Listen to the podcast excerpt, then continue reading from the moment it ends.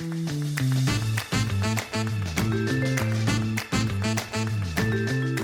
It's spring and you want to hike, bike, hit up the farmer's market, but the last thing you want to do on a warm, sunny morning is clean house. That's where Greenland Pro Cleaning comes in. They're eco friendly, allergy friendly, and locally owned in Asheville. Listeners of The Overlook get a free upholstery and refrigerator cleaning upgrade with their first booking. Just use the code PODCAST at checkout. Make the most of your time this spring and visit greenlandprocleaning.com slash overlook.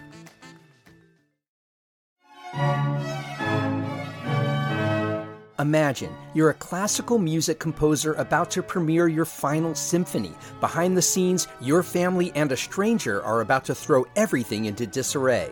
Welcome to A God in the Waters, the latest play by the venerable Asheville writer David Brendan Hopes. Look for a lot of laughs, but also a deeper reflection on the making of art and its impact on the people closest to the genius at work. The Sublime Theater presents A God in the Waters May 9th through 18th at the BeBe Theater in downtown Asheville. For tickets and details, go to thesublimetheater.org. I am a maker, a builder, a baker, although sometimes my messes are all that you'll find. I'll tell a story, both true and allegory. Oh, the process is precious, so it takes up all my. Noah Bendix Balgley is a revered violinist, concertmaster with the Berlin Philharmonic, and a soloist who performs with orchestras internationally. He's also a native of Asheville. I recently spoke with Noah to get the details on his ambitious week long residency with the Asheville Symphony Orchestra beginning March 11th. I wanted it to be, as you said, a great challenge, but I also felt it's really a personal thing to take a break from running around my usual life and devote a little bit to this project to bring back to my hometown. This is The Overlook with Matt Peiken, a podcast about the news, arts, issues, and trends of Asheville. I talk with Noah about his training and career path and how his Jewish roots play into his music making. We also talk about his long connection to Asheville Symphony music director Darko Butorac and the personal significance Noah feels in showcasing a broad range of violin centered works in his native city. I began our conversation by asking Noah how important Asheville was in shaping his musical immersion and education. When I was a kid, I started playing violin and was taking early lessons in Asheville. I studied with a couple of local teachers named Paul Statsky and also Mary Daniels, who for a while was the concertmaster of the Asheville Symphony. So, of course, that had an impact on my early development and I my, was educated then elsewhere. In the end, who I am is a result of all those experiences I had growing up. And I think my childhood in Asheville, being around the nature and the mountains, I don't know exactly how that affected me, but it definitely formed me a lot.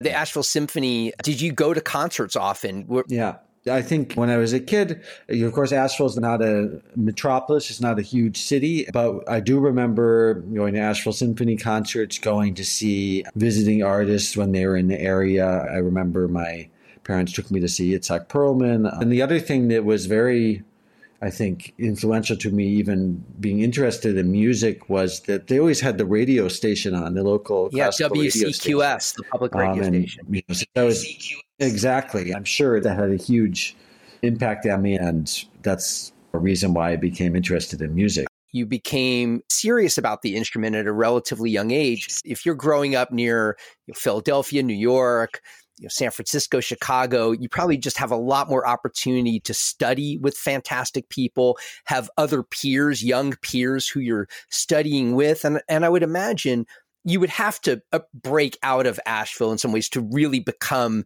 the musician you were to become. Am I correct in that? Yeah, you end up having to go where the best best opportunities are, and that that means in terms of, for example, summer camps. Where do you go in the summers to get lessons or teachers, and and of course, as you go along, that expands through high school and then going to study it at the university level or conservatory. I was lucky that my parents really made everything possible for me to pursue this passion of mine. Of course, now I look at it a little bit on, on the other end since I have a young son myself and thinking about the kind of decisions and possibilities that my parents made uh, opened up for my career everything that they made possible and in some cases had to sacrifice their own needs to make it possible for me to for example go study with a particular teacher somewhere that was different sometimes we made family moves mostly because of that even at an early age so i was very lucky to have that if you grow up in london or new york of course maybe the initial access to those kind of institutions is easier but that doesn't mean it's not possible to start in, yeah. in a smaller community. you mentioned, town um, community. Brevard Music Center was in your backyard. Yeah, I, I, do remember going to concerts there in the summers. Violin soloists coming through town, and I remember playing for some of them.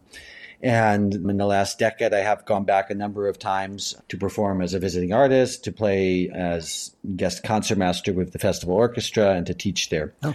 So it's nice to have that in Asheville's backyard. It seems a lot of musicians, particularly violinists, have to choose a path if they're going to be pursuing this as a career, whether they're going to pursue a seat in an orchestra and have that guaranteed good income. If you're in a union orchestra and you pass through and get tenured, you're set. Or if you're going to become a soloist that tours and hope to play with a number of different orchestras around the world, seems like you've done quite a bit of both. Talk about your choice, your path, because I haven't seen too many sitting concert masters also getting a lot of opportunity and opening themselves up to doing a lot of solo work. Yeah, I guess I wanted it all. when I was studying, I was going definitely to the route of violin soloists, which is a very challenging route to go. There are very few people who are able to make that their career and to maintain it. And I did a lot of big violin competitions, had relative success with that. But to make that a full time profession is a very stressful endeavor. And on the long run, it can be risky as well and involves constant sort of travel and competition and things. And I discovered that I love playing violin, playing music in all these different kinds of ways, and not just as a soloist, which I love doing too, but also as particularly in ensembles where it's a joint communal kind of music making where you have to come together and agree on something and make music together. I really love doing that, both in smaller ensembles, chamber music, for example, string quartet, but also in a great symphony orchestra. And that kind of fell into my paths by chance. And then I discovered that this job of being a concertmaster is something that I really love doing. This leading from within, being leader among equals, facilitating communication between the conductor and the orchestra, everything to make a performance and interpretation come to life and function. You know, the orchestra is a very big organism. You got 80, 90, 100 people on stage, all at the very top level, all having their own opinions and approaches to things, and you have to put together in a limited amount of time these performances and make everything work. And so that that be that that leadership is something that I really relished getting involved in and, taking that position. And because of the visibility of the position, first I had a position in Pittsburgh as concertmaster there of the symphony, which is a great American orchestra. And then when I moved to Berlin, because of the visibility of that position, then that led to opportunities to still and often play as a soloist, both with my own orchestra, but also on the road. I noticed the Berlin schedule itself is really busy. Five days out of the week, you're performing concerts, at least this month. Not all of those are full orchestra concerts, but generally, when we're in Berlin, we play three concerts a week in the Berlin Philharmonie in the big hall. And then there are a lot of other activities always going on on the side of that, which are like chamber music groups made up of members of the orchestra. And then sometimes the whole orchestra goes on a tour for two or three weeks. And one of the unique things about this orchestra in Berlin is that there's a lot of flexibility with the schedule as well. For example, I'm one of three concertmasters. About a little over half the time, I'm playing here as concertmaster, but the rest of my schedule, there's flexibility and freedom to do other things. And without that flexibility, I wouldn't be able to be as active as a soloist or as a chamber musician. For example, like right now, this week I'm playing here as concertmaster. Next week we have some concerts in Vienna and Hamburg.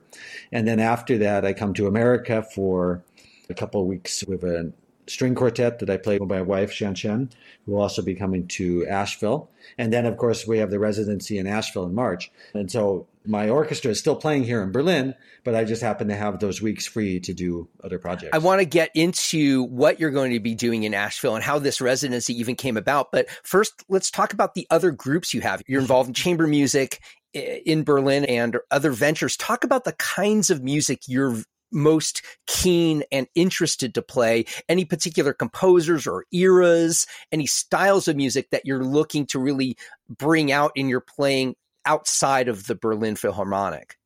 That's a great question, and it really resonates with how I feel. I guess the typical thing would be to play in the orchestra and play just what the composers are that come up on the orchestra schedule, mainly the classical standards.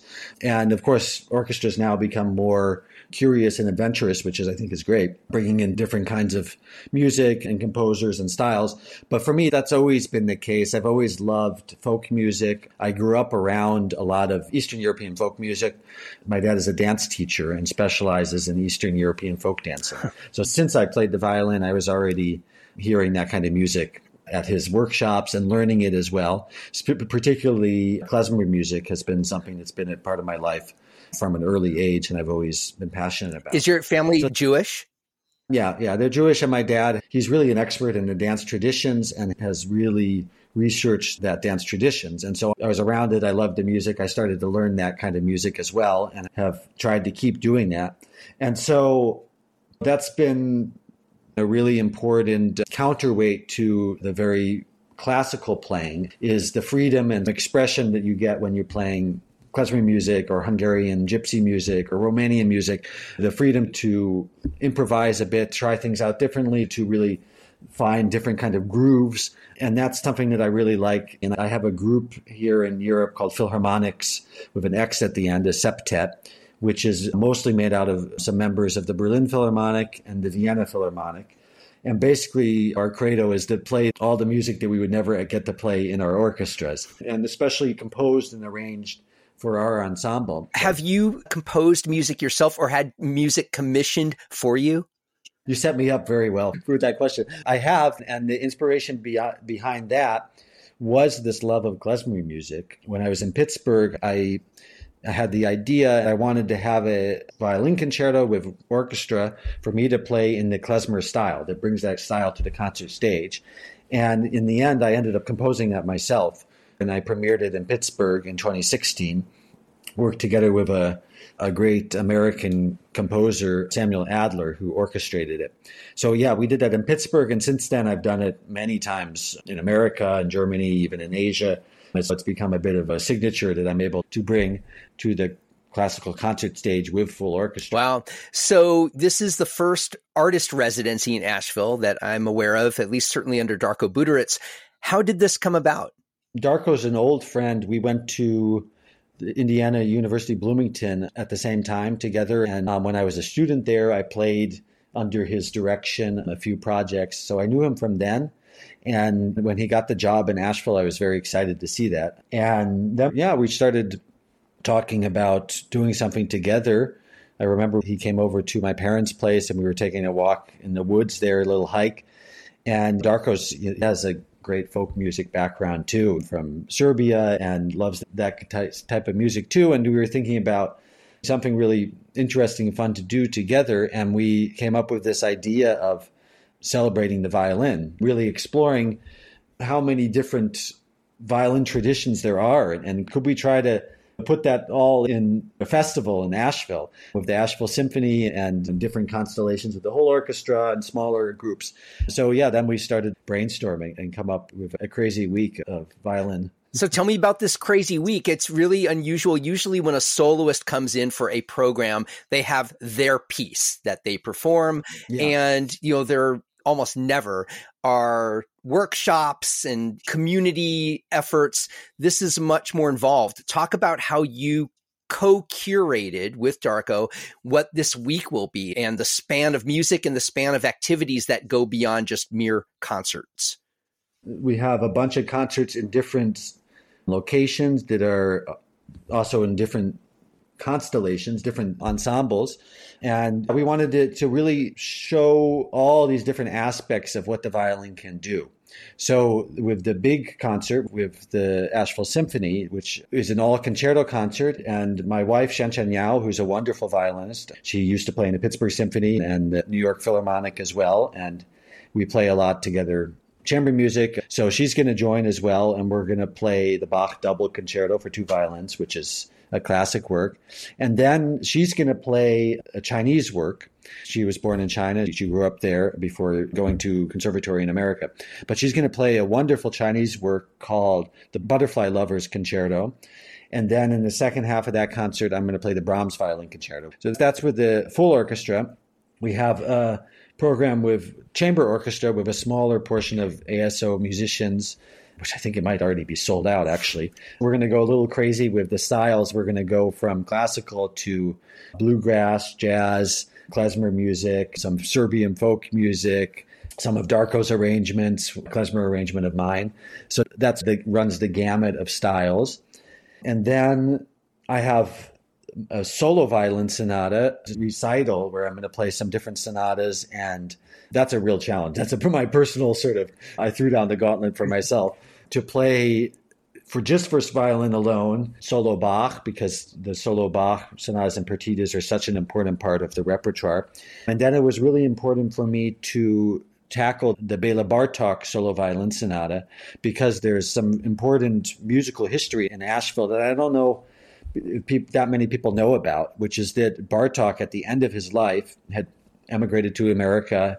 He had been living in New York, but then was in bad health, and his doctors suggested that he needed, for the winter, a milder climate with better air, and they suggested he come down to Asheville. And he spent about a half a year in Asheville, and during that time, he had gotten a commission from the great violinist Yehudi Menuhin to compose a solo violin sonata, and he did that there. He finished it in Asheville I even looked up the exact date. When was that? Uh, March 14th, 1944. Oh.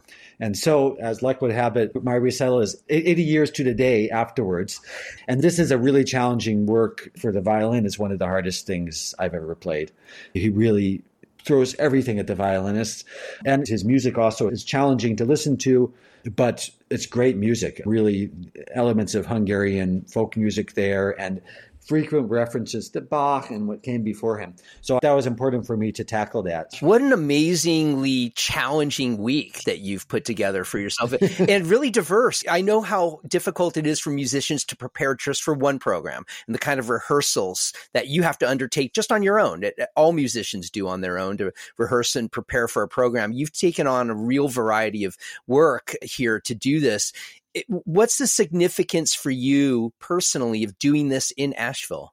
I wanted it to be, as you said, a great challenge, but I also felt it's really, for me, a personal thing to take a break from running around my usual life and devote a little bit to this project to bring back to my hometown and to put in this work. And it means a lot to do it at home where my parents live, to come to town with my family, with my wife, who's also going to be playing and doing workshops with the youth orchestra.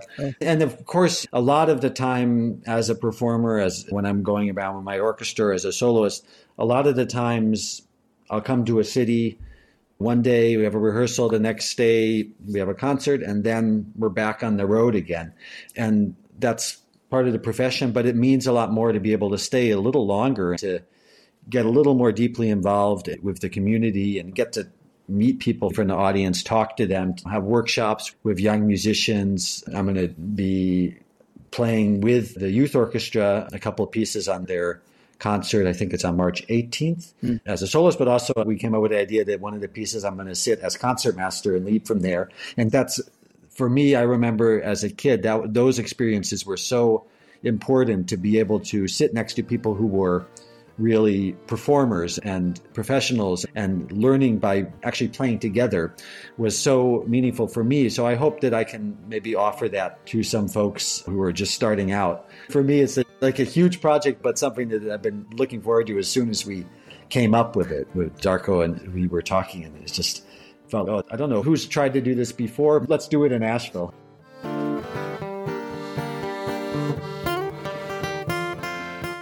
If you value the Overlook's place in Asheville's media landscape, please consider joining dozens of others who are supporting the show through my Patreon crowdfunding page. Become a member for as little as $5 a month. Visit patreon.com slash the Overlook Podcast. Our First Look newsletter gives you just a handful of daily headlines from around the local media landscape to get you on your morning. We also have a weekly newsletter devoted to all things The Overlook that hits you every Friday. Both are free and available at podavl.com slash newsletter. The theme song for The Overlook, Maker's Song, comes to us courtesy of the Asheville duo The Resonant Rogues. The Overlook is a production of Podcast Asheville. New episodes come out every Monday, Wednesday, and Friday wherever you get your podcasts. You can find us on any social media channel at AVL Overlook. And I'll see you on the next episode of The Overlook with Matt Peiken.